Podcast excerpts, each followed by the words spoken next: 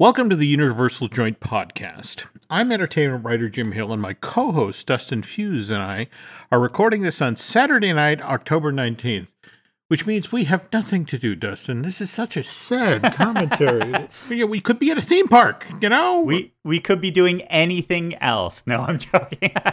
it, it's it's a, a, hockey night in Canada mm-hmm. mixed in with the weekend of the election, federal election up here. So I am oh. glad to talk about theme parks. Okay, okay, cool.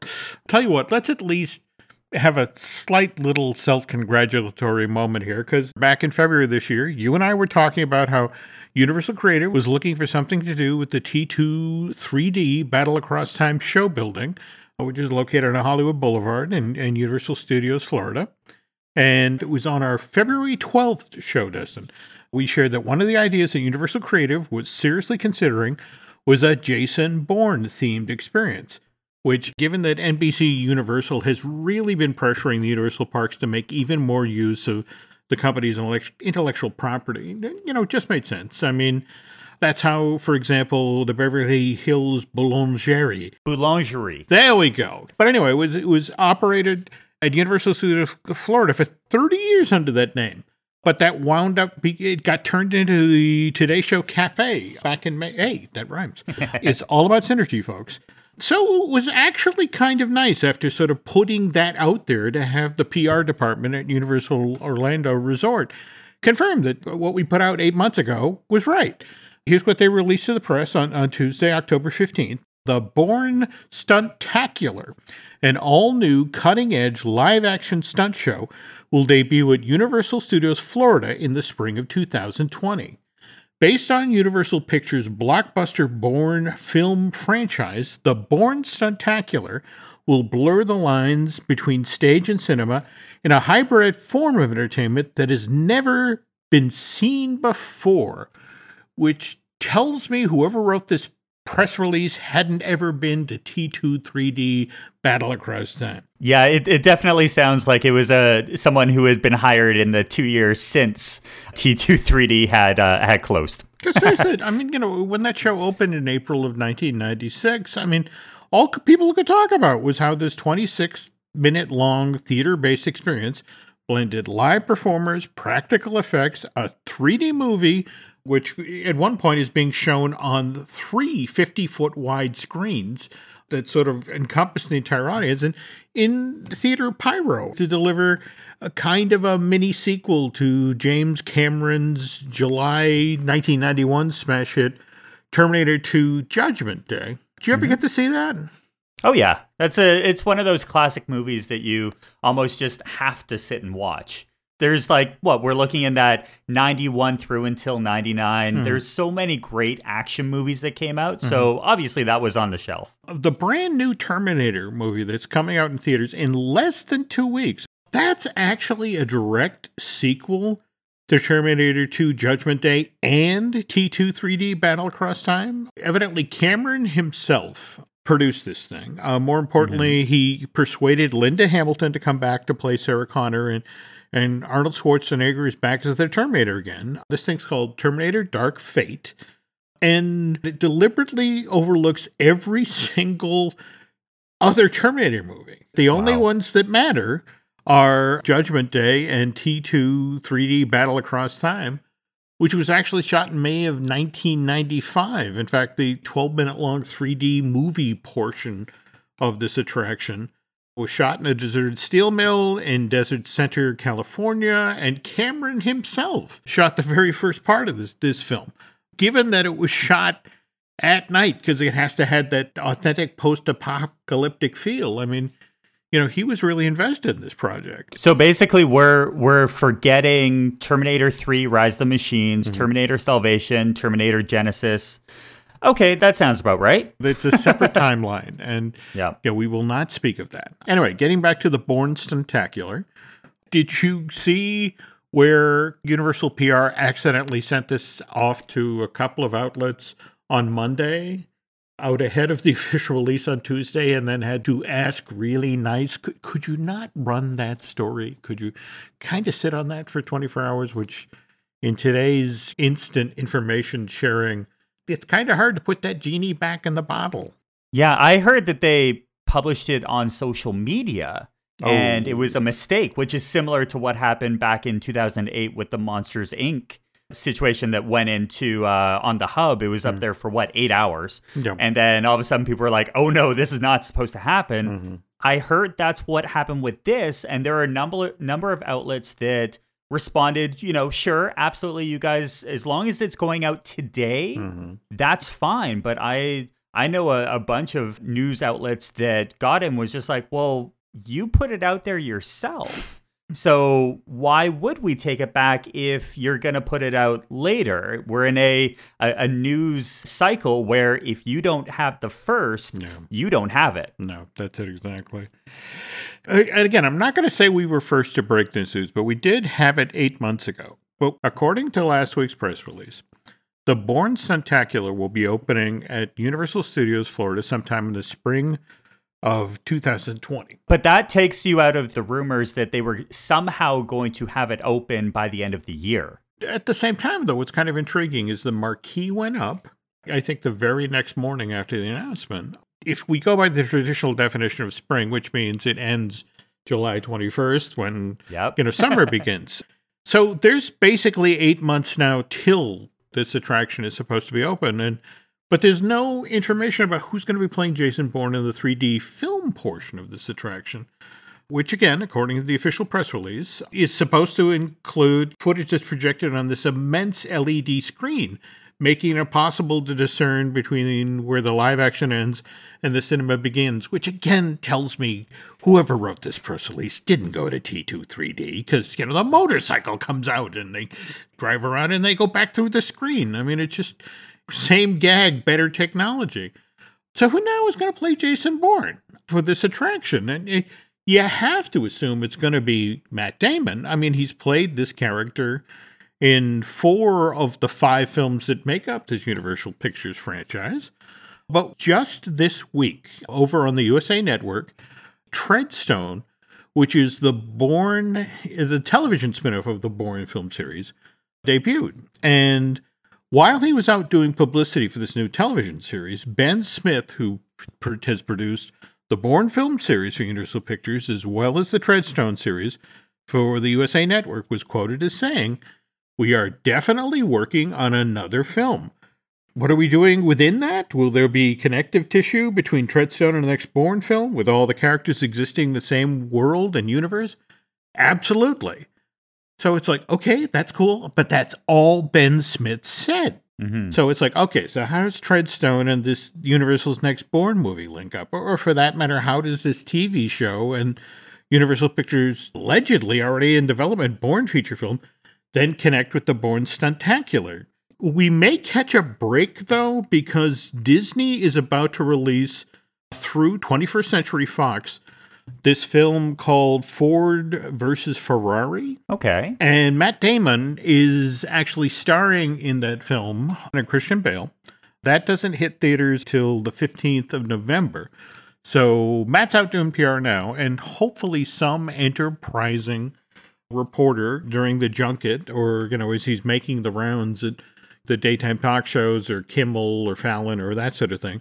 Someone will ask him, get him on the record, or is he going to play Jason Bourne again? And more to the point, what's the deal with this theme park attraction? The Bourne Stuntacular logo and signage went up on the marquee of Universal Studios' old T2 3D Battle Across Time Show bu- building earlier this week. So supposedly people who are in the Universal AP Lounge will have a wonderful view of this, right?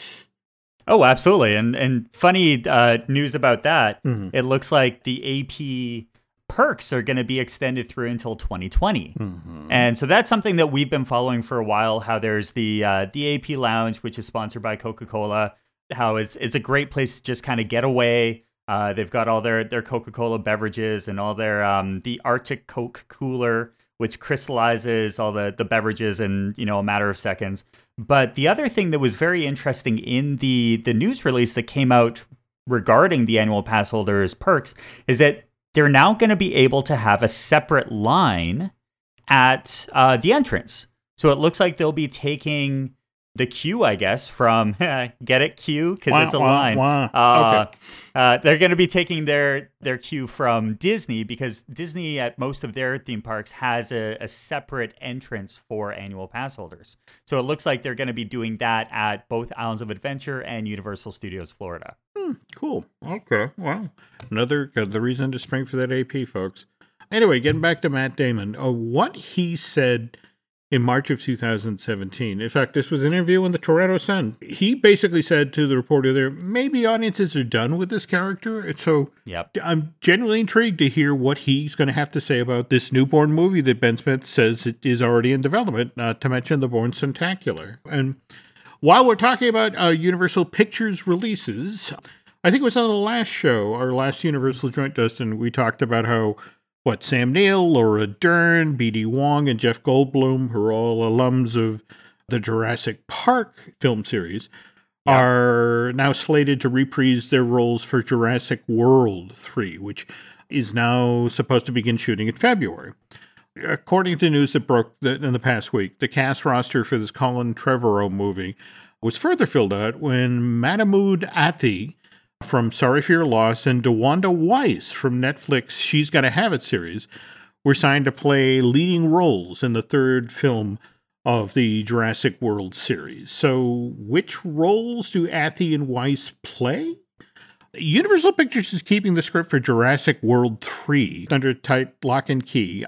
But what folks uh, associated with this Frank Marshall production have told me is that in Jurassic World 3, Mamoudou and DeWanda will supposedly be playing a couple that surprised, you know, face some challenges with you know giant reptiles chasing them around. But anyway, that's that's we'll we'll learn more about what they do in the film come June 2021. But that sounds sounds very similar to what people have been saying is that this could possibly be like the swan song this is the the end because they're bringing all of these characters back to maybe and you know I I don't foresee Universal stopping Jurassic World after 3. I could definitely see them moving Jurassic World into a, a another trilogy maybe focusing on these two characters but i'm always worried as soon as they start making the last movie be you know oh we're bringing sam neill back laura dern bd wong jeff goldblum the kids are coming back like there's all of these different characters coming back and it's just like okay how many more can you bring in before you're creating a, a screenplay that may not work may not have all these these loose ends so it's very interesting seeing more come out of Jurassic World 3 Mm, I agree. I agree. But at the same time, if you take the 30,000 foot view and the money that the company just spent on, you know, parks and resorts for the redo on the lower lot of the Jurassic Park the ride to become the Jurassic World attraction. Likewise, you know, if you just look across Island Adventure Lagoon at what's being built out in front of the Jurassic Park Discovery Center. I mean, the Velocicoaster, uh, we think that's the name, they trademarked it. they did trademark it But remember when you and I talked about, oh, that's supposed to be the attraction for the summer of 2020. And anybody who's looking at how the construction is proceeding right now, it's less and less likely that that thing's going to be ready by next summer or, or next year, even. Which, uh, given the operational issues that have dogged Hagrid's magical creatures motorbike adventure during its first summer of operation. By the way, did, did you hear about the bees? I heard about the bees. We we were very concerned for the bees, as everyone is. But it was it was a as as a theme park fan, I was you know giving Universal their their due for making sure that everyone was safe because the last thing you want to do is having so many people go through an attraction where possibly they could get stung and there are people who have serious allergies and there's a, also a a level of uh, I think protectiveness. I I think honeybees and bees in Florida have a certain protection level that they can't just go in with an exterminator and be like bye. So they they had to do something to you know make sure that the, the bees were safe and such. But it was it must have been very frustrating for guests who bought a day ticket or you know traveling down there on a vacation and then realizing oh I can't ride something that we've seen everyone say this is the best coaster at Universal and to be thwarted by bees. Mm. At least when it comes to Islands Adventure's next thrill ride, the mantra for that theme park's management team right now is, at least when it comes to the Velocicoaster, is mm-hmm. look, there's no need to rush. Let's just get it right that this time, okay? Right now, if you're watching construction, which hopefully we'll get to do uh, when we're down there next month, focus right now is on foundation work uh, making yep. sure that all of the necessary retaining walls are in the right places, and because they they want to have the best possible show uh, mm-hmm. for guests who are in the park at, while construction is going on, uh, to keep construction de- debris from getting out into Island Adventure Lagoon. They've actually set up a, a line of buoys just offshore from the mm-hmm. Jurassic mm-hmm. Park Discovery Center.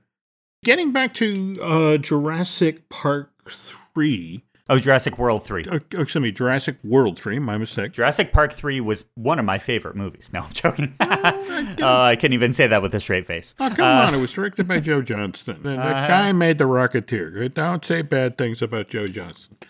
So, again, um, I've been hearing this out of California.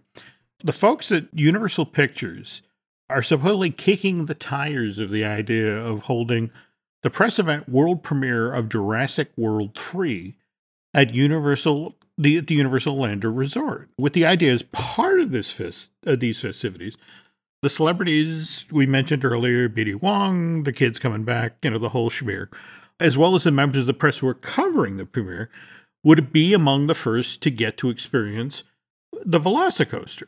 But again, you know, as I just bobbled the name here, is one teeny tiny problem with this plan.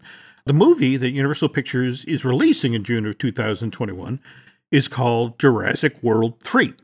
And Universal's Island Adventure currently has a Jurassic Park, which is why the studio's PR team has reportedly asked if it might be possible to retheme this part of that theme park to Jurassic World before late May, early June of 2021.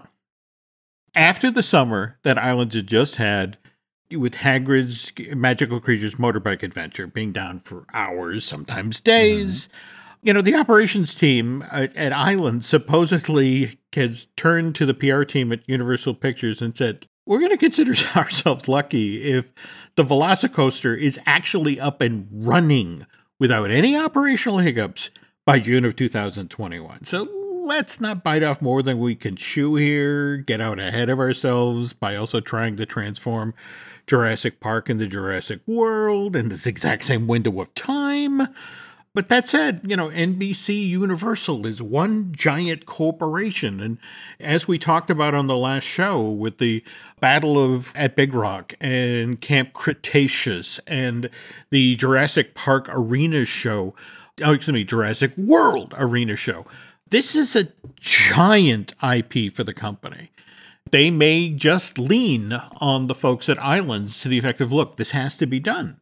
Especially if we're looking to do this press event world premiere here. So, and and also let's not forget that this 2021 is when Walt Disney World is going to be celebrating its 50th anniversary.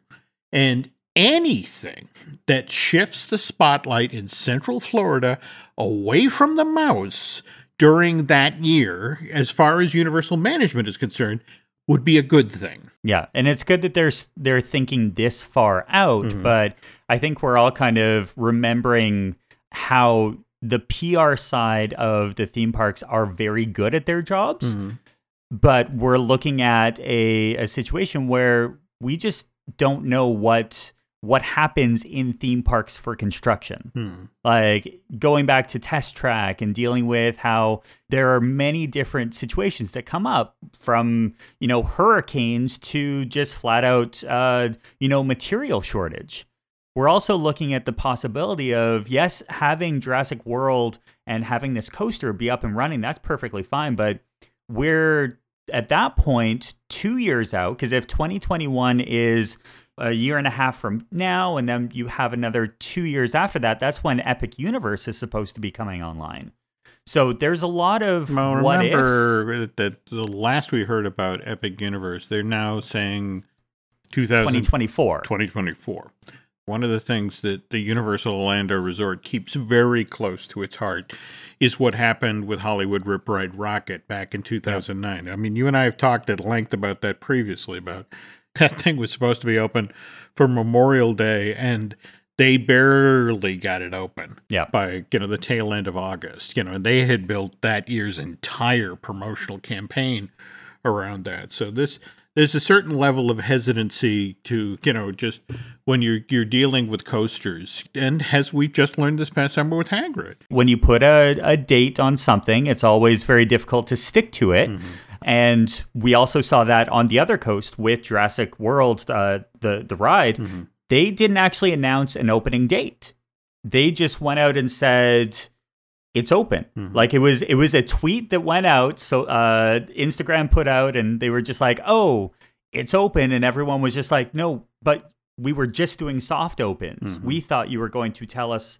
you know, an opening date so we could be there on that specific day. And it just was just like, nope, we're open. So it's two different ways. Yeah, and in much the same way as what happened with Galaxy's Edge, that Disney just felt compelled at, you know, eventually to reveal that it would be opening, you know, on August 29th because people were postponing their trips to Orlando. It's like I want to go when that's go and, and now especially with NBC Universal making Jurassic World such a in the front window front of mind proposition you know, lots and lots and lots of pressure to, you know, deliver the goods there. But again, you, you can't fault them for, for trying new ideas. And oh, oh, uh, speaking of which, you, you once again were digging down into the patents and found something interesting, Universal related. Yeah, so we've got Universal All Access. Once again, I love uh, finding these these little uh, tidbits. Um, it looks like it was,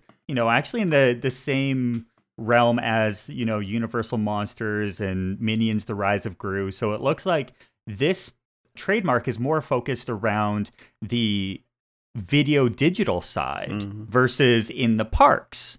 So this was a very interesting thing. And when I flipped it over to you, I think we both ha- kind of had the same response, which is, yeah, but Disney Plus. So is it good. the same?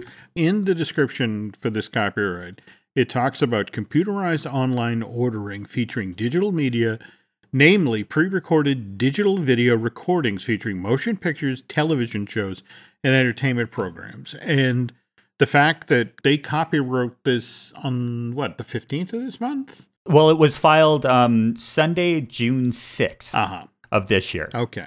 Disney Plus launches on November 12th. And I'm sorry, with Disney launching its new subscription streaming service, the fact that NBC Universal is is also sliding something like this out the door genuinely intrigues me. I mean, the timing is just Yeah. a little suspect. And speaking of timing, time's up for that contest that, that Dustin and I were holding out ahead of our uh, Christmas and Universal event, which is being held at the Universal Orlando Resort from Friday, November 15th through Monday, November 18th.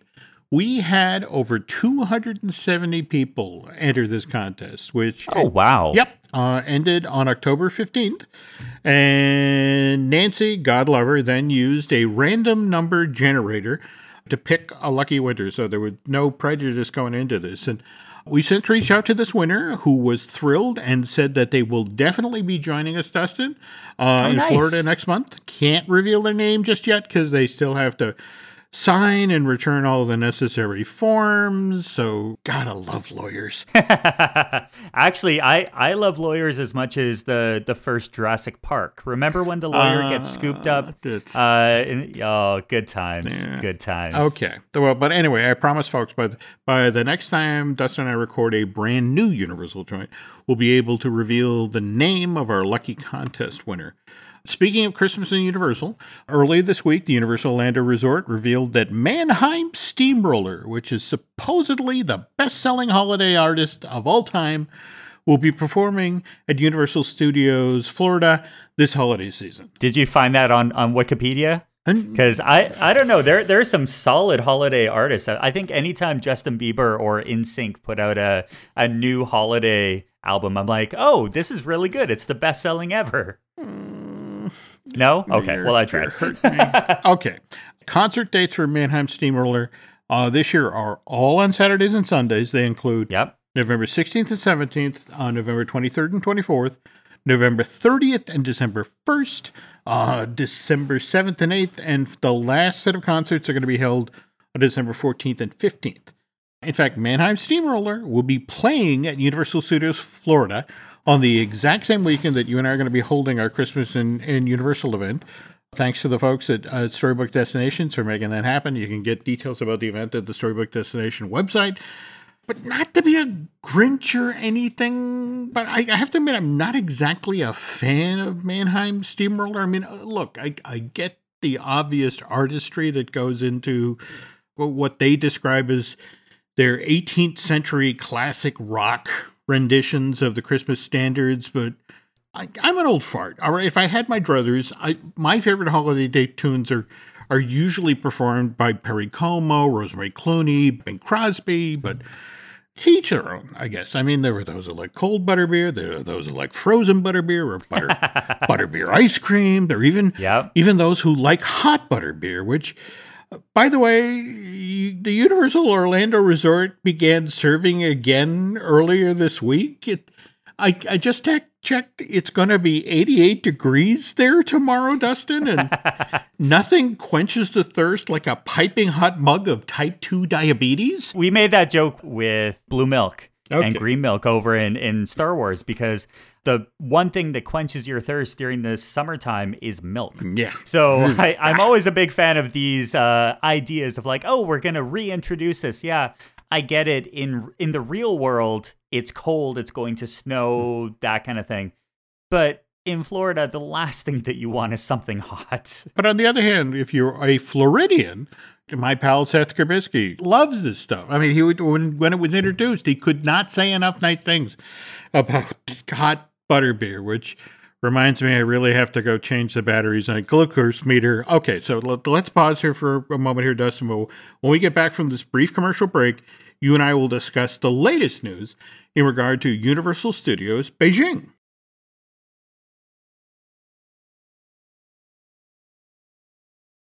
Before we get started here, Dustin, you wanted to give us an update on the Epic Character Race Weekend? Yeah, so it looks like early registration is now open for Running Universal's inaugural Epic Character Race, which is a 5K and a 10K. It's a, a full weekend, so February 1st and 2nd of 2020 at Universal Orlando Resort. Check out the, the Running Universal website for this information and for anyone who loves running, have fun. For I, I think I can speak for you, Jim. We're not running unless something is chasing us. So enjoy. I've always suggested that if someone was willing to drag a box of donuts in front of me, I might move quickly. But again, that was pre diabetes.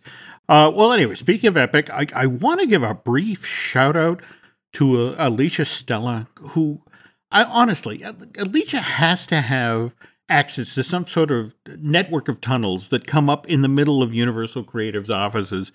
Did you see the images she put up on Twitter earlier this week that showed the version of the Secret Life of Pets off the leash ride, uh, the one that's under construction at, at Universal Studios Hollywood right now? Yeah, it looks awesome, and I, I personally have to say Alicia is uh, doing some great work with the sleuthing out there. Uh, I think as a Universal Orlando and Universal Studios theme park fan, Alicia is definitely one of those Twitter accounts and univer- uh, Instagram accounts you have to pay attention to. But she's got to be making Universal oh, absolutely. crazy. I mean, especially, for example, this week, she had images up from when this family friendly dark ride was supposed to have been featured uh, trackless vehicles. And Yeah. The version of this attraction that's now being built on the upper lot at Universal Studios Hollywood features an Omnimover based ride system. So, why did Universal Creative abandon the idea of using a trackless ride system for Hollywood Secret Life of Pet off the leash ride? Out ahead of the June 2019 release of this Illuminations Entertainment film, a Universal Creative exec saw a work in progress of this animated feature and then decided it just wasn't as good as the original A Secret Life of Pets, which was released to theaters back in July of 2016. Which, to their way of thinking, meant that The Secret Life of Pets wasn't going to do nearly as well as the box office of the original Secret Life of Pets had. So this executive decides to make an adjustment to the overall construction budget for Universal Studios Hollywood Secret Life of Pet off the leash attraction, which meant that this, you know, it just wasn't possible for this family friendly dark ride to be built using a trackless ride system. So they defaulted to going with an OmniMover based system. And this Universal creative executive was correct. Uh, original Secret Life of Pets, which was produced for a budget $75 million, sold $360 million worth of tickets in North America, an additional 507 million tickets uh, overseas, worldwide total gross of $875 million. Okay. Okay, now contrast that with how Secret Life of Pets did just this past summer. When that Illuminations Entertainment film, well, first of all, it cost $80 million, 5 million more than the original uh, you know, film in the series. Sure. Secret Life of Pets in North America only sold 158 million worth of tickets. That's 210 million less than the original film. And then overseas, almost as bad. Secret Life of Pets 2 only sold 271 worth of tickets. That's 230 million dollars less than the original Secret Life of Pets earned back in 2016. So if you factor that in, you do the worldwide gross of Secret Life of Pets was just $429 million. And again, I would happily accept just 421 or uh, 429 million dollars.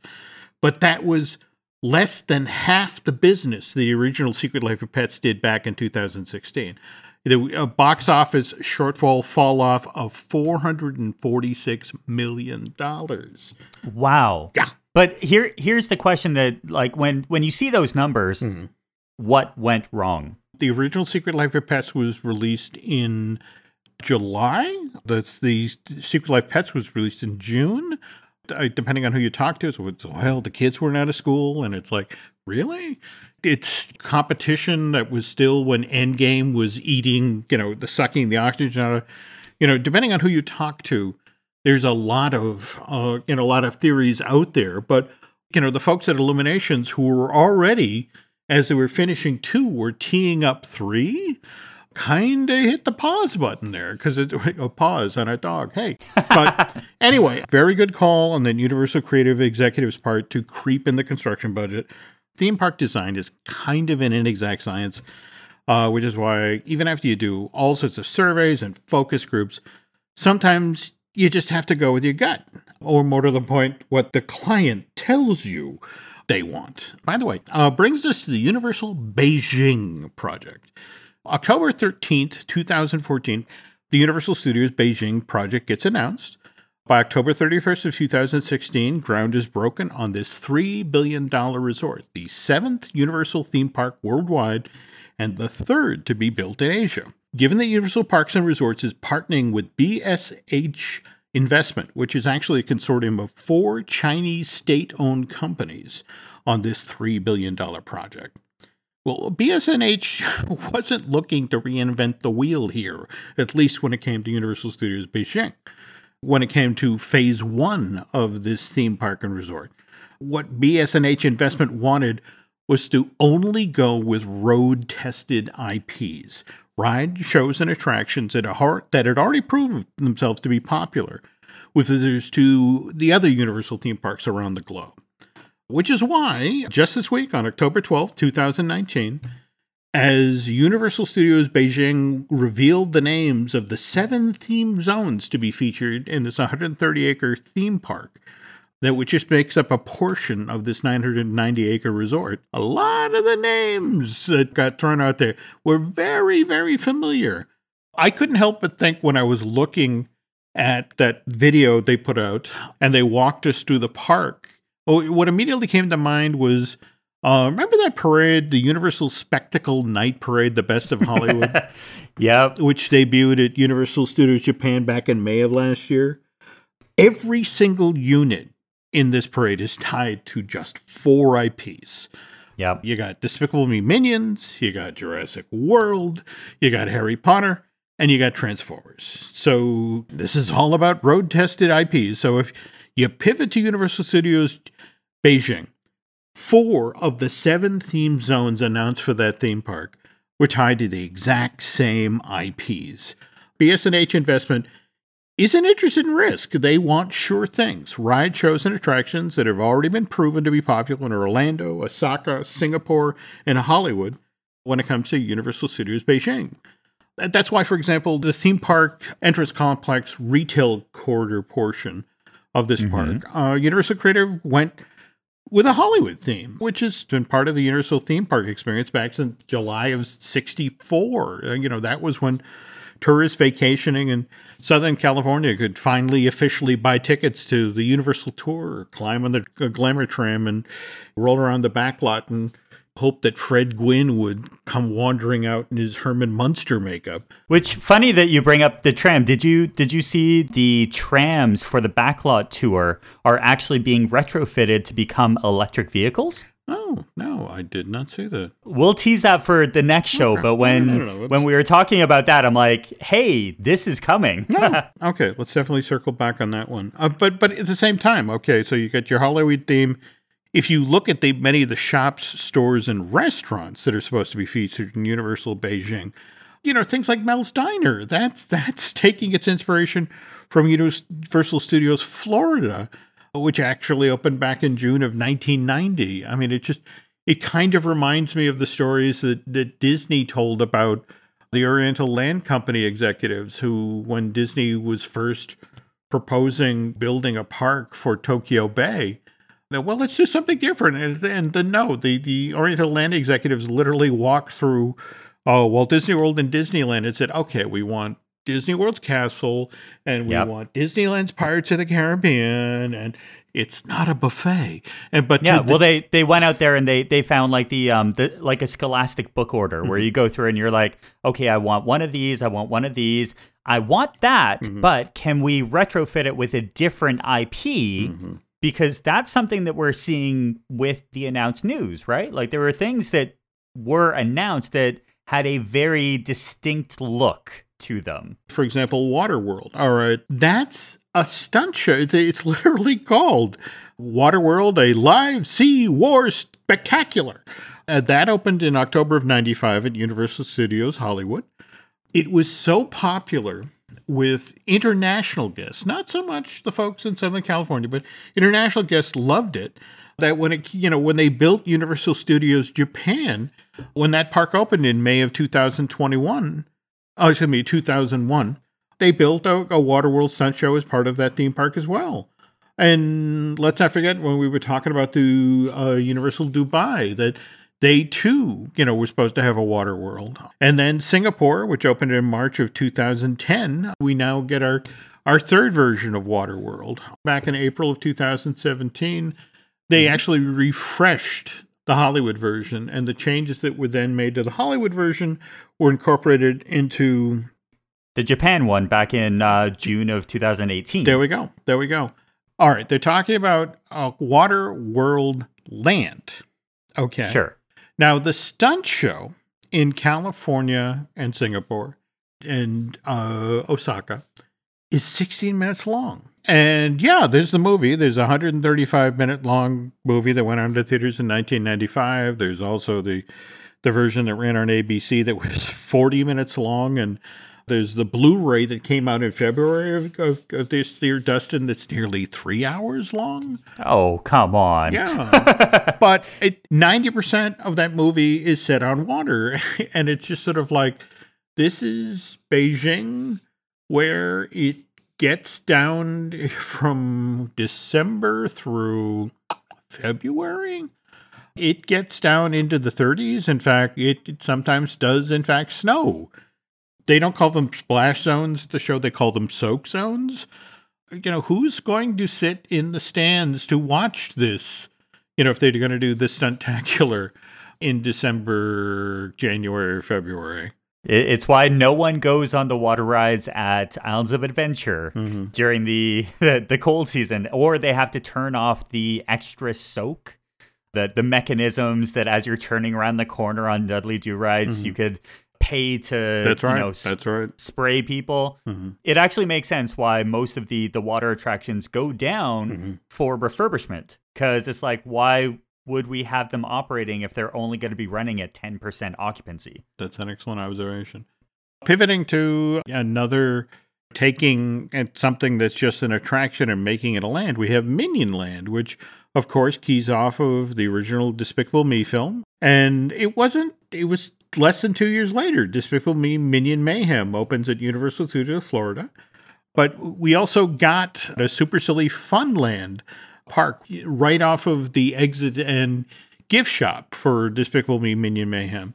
Minions, the movie comes out the following year, and the Minions standalone film is the highest grossing uh, film out of the franchise so far. It, it made 1.15 billion worldwide. That's incredible. It is. It is. And so knowing this and knowing particularly, I mean, the thing is, the overseas business, I mean, and of that 1.15 billion, 823 million dollars of that was overseas. So mm-hmm. it's really no surprise that come April of 2017, we not only get Despicable Me, Minion Mayhem added to Universal Studios Japan, they get an entirely new land. I mean, it's not just sort of you know gift shop and super silly fun land. They did what they call Minion Park, and to create the space for this, Dustin, they actually tore out Back to the Future the ride. One of my favorites, and I don't get me wrong, I love The Simpsons, but still kind of breaks my heart that I can't go visit Doc Brown. Well, Doc Brown still does his uh, meet and greets every once in a while. He does. Uh, he does. He, got, he has his train, mm-hmm, mm-hmm. but yeah, I think it, that's always a funny thing. And I, as soon as I saw the mm-hmm. um, the concept art for the the Minion Land, first thing that came to my mind, and I I, I said it out loud. I'm like, that's The Simpsons. Oh. When you actually look at it, the entranceway, if you take um, Krusty mm-hmm. for um, you know the Midway and everything that they have out there. Take it out and replace it with a minion. Mm-hmm. That's basically what this uh, the concept art screamed to me, mm-hmm. which kind of makes sense because the whole Fox uh, acquisition of The Simpsons and you know uh, Minions and Despicable Me. That's that's kind of an in-house thing at this point. Oh, yeah. So, well, again, you know, the circle back on the whole NBC Universal are our IPs. Which brings us to the, the last new land, the Kung Fu Panda Land of Awesomeness. We got the first Kung Fu Panda movie back in June of 2008. Sequels followed in uh, May of 2011 and January of 2016. Come April of that same year, NBC Universal buys DreamWorks Animation for 3.8 billion. Not a coincidence the, Universal Parks planning this third park in Asia, that they felt that they really needed to step up, especially when it came to the Lunar New Year. So, uh, for example, February of, of 2018, the upper lot at Universal Studios Hollywood becomes this huge, elaborate celebration for the Lunar New Year. And one of the things they did that was absolutely spectacular, in fact, you can go online and still catch, find YouTube things for this, is they set up Mr. Ping's Noodle Shop. Mm-hmm. And what was truly cool about this is that, and I want to say it's the folks at Henson that built uh, the Mr. Ping puppet. Yeah, I remember us talking about that. Yeah. That I, it was one of those things where just like, oh, that was a great partnership deal. It, no, absolutely. And they did such a great job. You know, again, it was only supposed to run in February, but it got such a big reaction from guests visiting the park. They actually brought the noodle shop back in the summer of 2018, something that you you discover as you wandered the upper lot. Now, mind you, during that same very same period, we had the DreamWorks Theater open in the upper lot, which was the replacement for the Shrek 4D, and it opened with a brand new animated film, Kung Fu Panda: The Emperor's Quest, and as it's been explained to me, the two one of the two key elements of Land of Awesomeness that's being opened in, in uh, Universal Studios Be- Beijing. They're definitely doing the Emperor's Quest 4D movie. There mm-hmm. will de- be a Mr. Ping's Noodle Shop experience. Also, will be a Po and Tigress walk set of walk around characters. Yeah. I'm seeing that there's going to be things like Jade Palace, the Panda Village, and the Peach Tree of Heavenly Wisdom. Mm-hmm. They're really going to step up the food game. It looks like they're going to create this environment once again an immersive ev- environment for this this film that everyone I kind of stop myself. Everyone loves, they really enjoy it, but they like going back and seeing what these characters are up to. When the first film came out in June of 2008, Jeffrey Katzenberg, the then head of DreamWorks Animation, talked about how the Kung Fu Panda story he originally envisioned as a six film series. Mm-hmm. Now you have the folks at Illuminations, uh, the gentleman who's in charge of that studio, who's also kind of a, you know, the John Lasseter role, uh, is calling the shots also at DreamWorks Animation. And my understanding, I know they're doing a Shrek reboot. I have not heard whether or not, you know, we're going to get a fourth Kung Fu Panda film. Well, and Jack Black is such a uh, an iconic um, voice for this franchise, and you know, at the end of the day, it's easier to do a animated voice than it is to do a live action voice. So I could see them really kind of pushing through the idea that maybe it is just Jack show and they'll bring in new supporting characters. But when all of this information came out with regards to Universal Studios Beijing, it's very like when you look at it, it is Universal Studios. There is Jurassic World, there's Water World, there's a bunch of things that are in this. Uh, the Wizarding World of Harry Potter.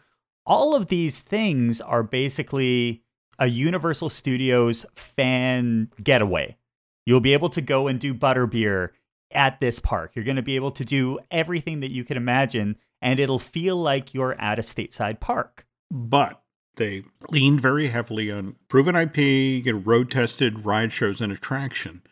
But the other news that broke this week that about how the truly innovative aspect of mm-hmm. uh, Universal Studios Beijing, it was their announcement of a strategic partnership with Alibaba. This will be controversial with with a number of folks, but what will make this park different from any other Universal park in the world is the fact that they're going to make use of Alibaba's facial recognition technology. You can use it to enter the park, to access a locker. If you're paid for the Express, you know, Universal Express program, that'll get you there. Use your face to pay for merchandise and meals. And not only that, you know, for folks who aren't comfortable with that, there will be an Alibaba app that will also allow people to skip lines and order food. And how long ago did Disney institute magic bands at the parks? Do you want a little bit of a wayback machine? Mm. So it looks like the bands were introduced on January 7th, 2013 mm-hmm. by Tom Staggs um, as part of My Disney or My Magic Plus. So Whatever happened to Tom Staggs? it wasn't all that long ago that Tom was supposedly being considered as the new head of CBS, largely because he was so squeaky clean and had such a great reputation coming out of Disney that they were kind of hoping he'd be the perfect replacement for Les Moonves. I I don't know what happened there. To be honest, you know, there's been that protracted fight with the board and Shari Redstone. Uh, mm-hmm. Uh, I wonder once the dust settles whether they'll pivot back to Tom. But no, he's he's you know, he walked away from Disney with a stellar reputation, just waiting for the right opportunity. Well, you know, all, all about opportunities. That that's what it's all about. And I think that one of the things that this announcement was basically giving a whole new opportunity to Universal Studios Beijing to succeed from the get go and then work on phase two, right? Well, yeah, and that's the thing that intrigues me when I think about it. You know, we, you know, you can go right now online and look at photos coming out of Osaka at the Nintendo land that's being built at Universal Studios Japan. Mm-hmm. Or if you stand in the right place at Universal Studios Hollywood, you can supposedly look down at the yet to be officially announced Nintendo attractions that are being built out behind Universal's Jurassic World ride, you know, on the lower lawn. It's going three stories up now. Oof. Like they've they've now gone vertical and it's one of those things that Universal versus Disney. Disney announces and Universal is just like, no, no, there there's nothing to see here. la la la, don't pay attention. BSH Investments had to have the opportunity to get on the ground floor in a Nintendo. And they said no. They wanted to play it safe with phase one. They go safe with all of their ride shows and attractions, and yet think about it this facial recognition system to pay for food, for pay for merch, uh, how cutting edge that is. That's where they, they decided to roll the dice. You know, they just Yeah. we'll play safe with everything else, but that. Oh, anyway, folks, uh, you know that uh, we could go on uh, for hours about this. More to the point, you know, if you know when it comes time for the the event in November, Dustin and I will probably talk at length about, you know, for example, as you walk around uh, Universal Studios Florida, you know, what chunks of that are going to show up at Universal Studios Beijing. Uh, Speaking of which, Dustin, you want to give folks a quick rundown of, of what the, the event in November is actually about? once again always always fun time to think about what to do in in November if you are interested in coming out for the Universal Joint live podcast event. This is basically what's going on.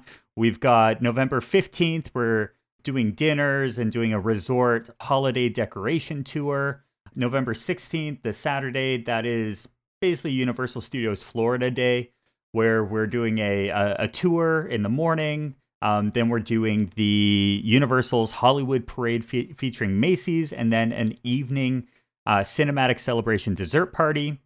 Sunday, we are uh, doing an Isles of Adventure Day where it's uh, a historic walk around that park in the morning, and then the Grinchmas Who-liday Spectacular, followed by a live recording of this show at uh, the Loews Sapphire Falls Resort, followed by the magic of Christmas at Hogwarts Castle, and then my favorite part, ending the event with a uh, a, morning meetup at Voodoo Donuts. Just you can't go wrong with ending an a, an awesome event with donuts. Eh, and now you're making me think about Tim Hortons. Oh, I'm sorry. I was actually there earlier today. It's you know I think Voodoo Donuts have them beat. Well, okay. Uh, by the way, folks, the deadline for registering for this event is November 1st. And from what the folks at Storybook Destination have been telling me, reservations are going fast. I, in fact, as of today, there's only a few rooms, fewer than five, I think. So if you want to get in the fun, join Dustin and I at the Universal Orlando Resort for the start of this year's holiday season. I'd reach out to Storybook Destinations ASAP. We'll have lots of great stories to share as we wander around Universal Studios Florida and Islands Adventure, but if our listeners just can't wait till November 15th to start hearing tales like that, Dustin, where else can they find you on the web? So I'm over at stepstomagic.com, uh, Disney and Universal trip planning, top 10 lists. Uh, I still tell people I talk about uh, cupcakes for a living. Uh, it's great fun. Um, I'm also on the We Like Theme Parks podcast. Uh, basically, three guys getting together talking about how much we like theme parks. And yeah, I'm definitely looking forward to this event in November. So if anyone really does want to get this, uh, you know, be surrounded not just with Jim and myself, but also people who are really into Universal, you can't go wrong with joining us uh, November 15th through until the 18th. On the JHM side, what do we got? We got Disney Dish with Len. We got fine tuning with Drew Taylor. We got looking at Lucasfilm with Dan Zaire. We got Marvelous Disney podcast, which I do with Aaron Adams. And we have the I Want That podcast, and Michelle Valladolid is down at Walt Disney World, walking through every store, noting all of the cool stuff that's there for Flower and Garden and uh, Mickey's Not So Scary and the like. Tell you what, if you like what you hear here and you want to be supportive, do myself and Dustin a favor head over to iTunes and rate and recommend our shows, including the ones that, that Dustin mentioned earlier.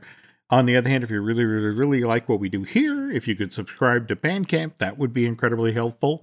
Thank you for listening. We'll talk again soon.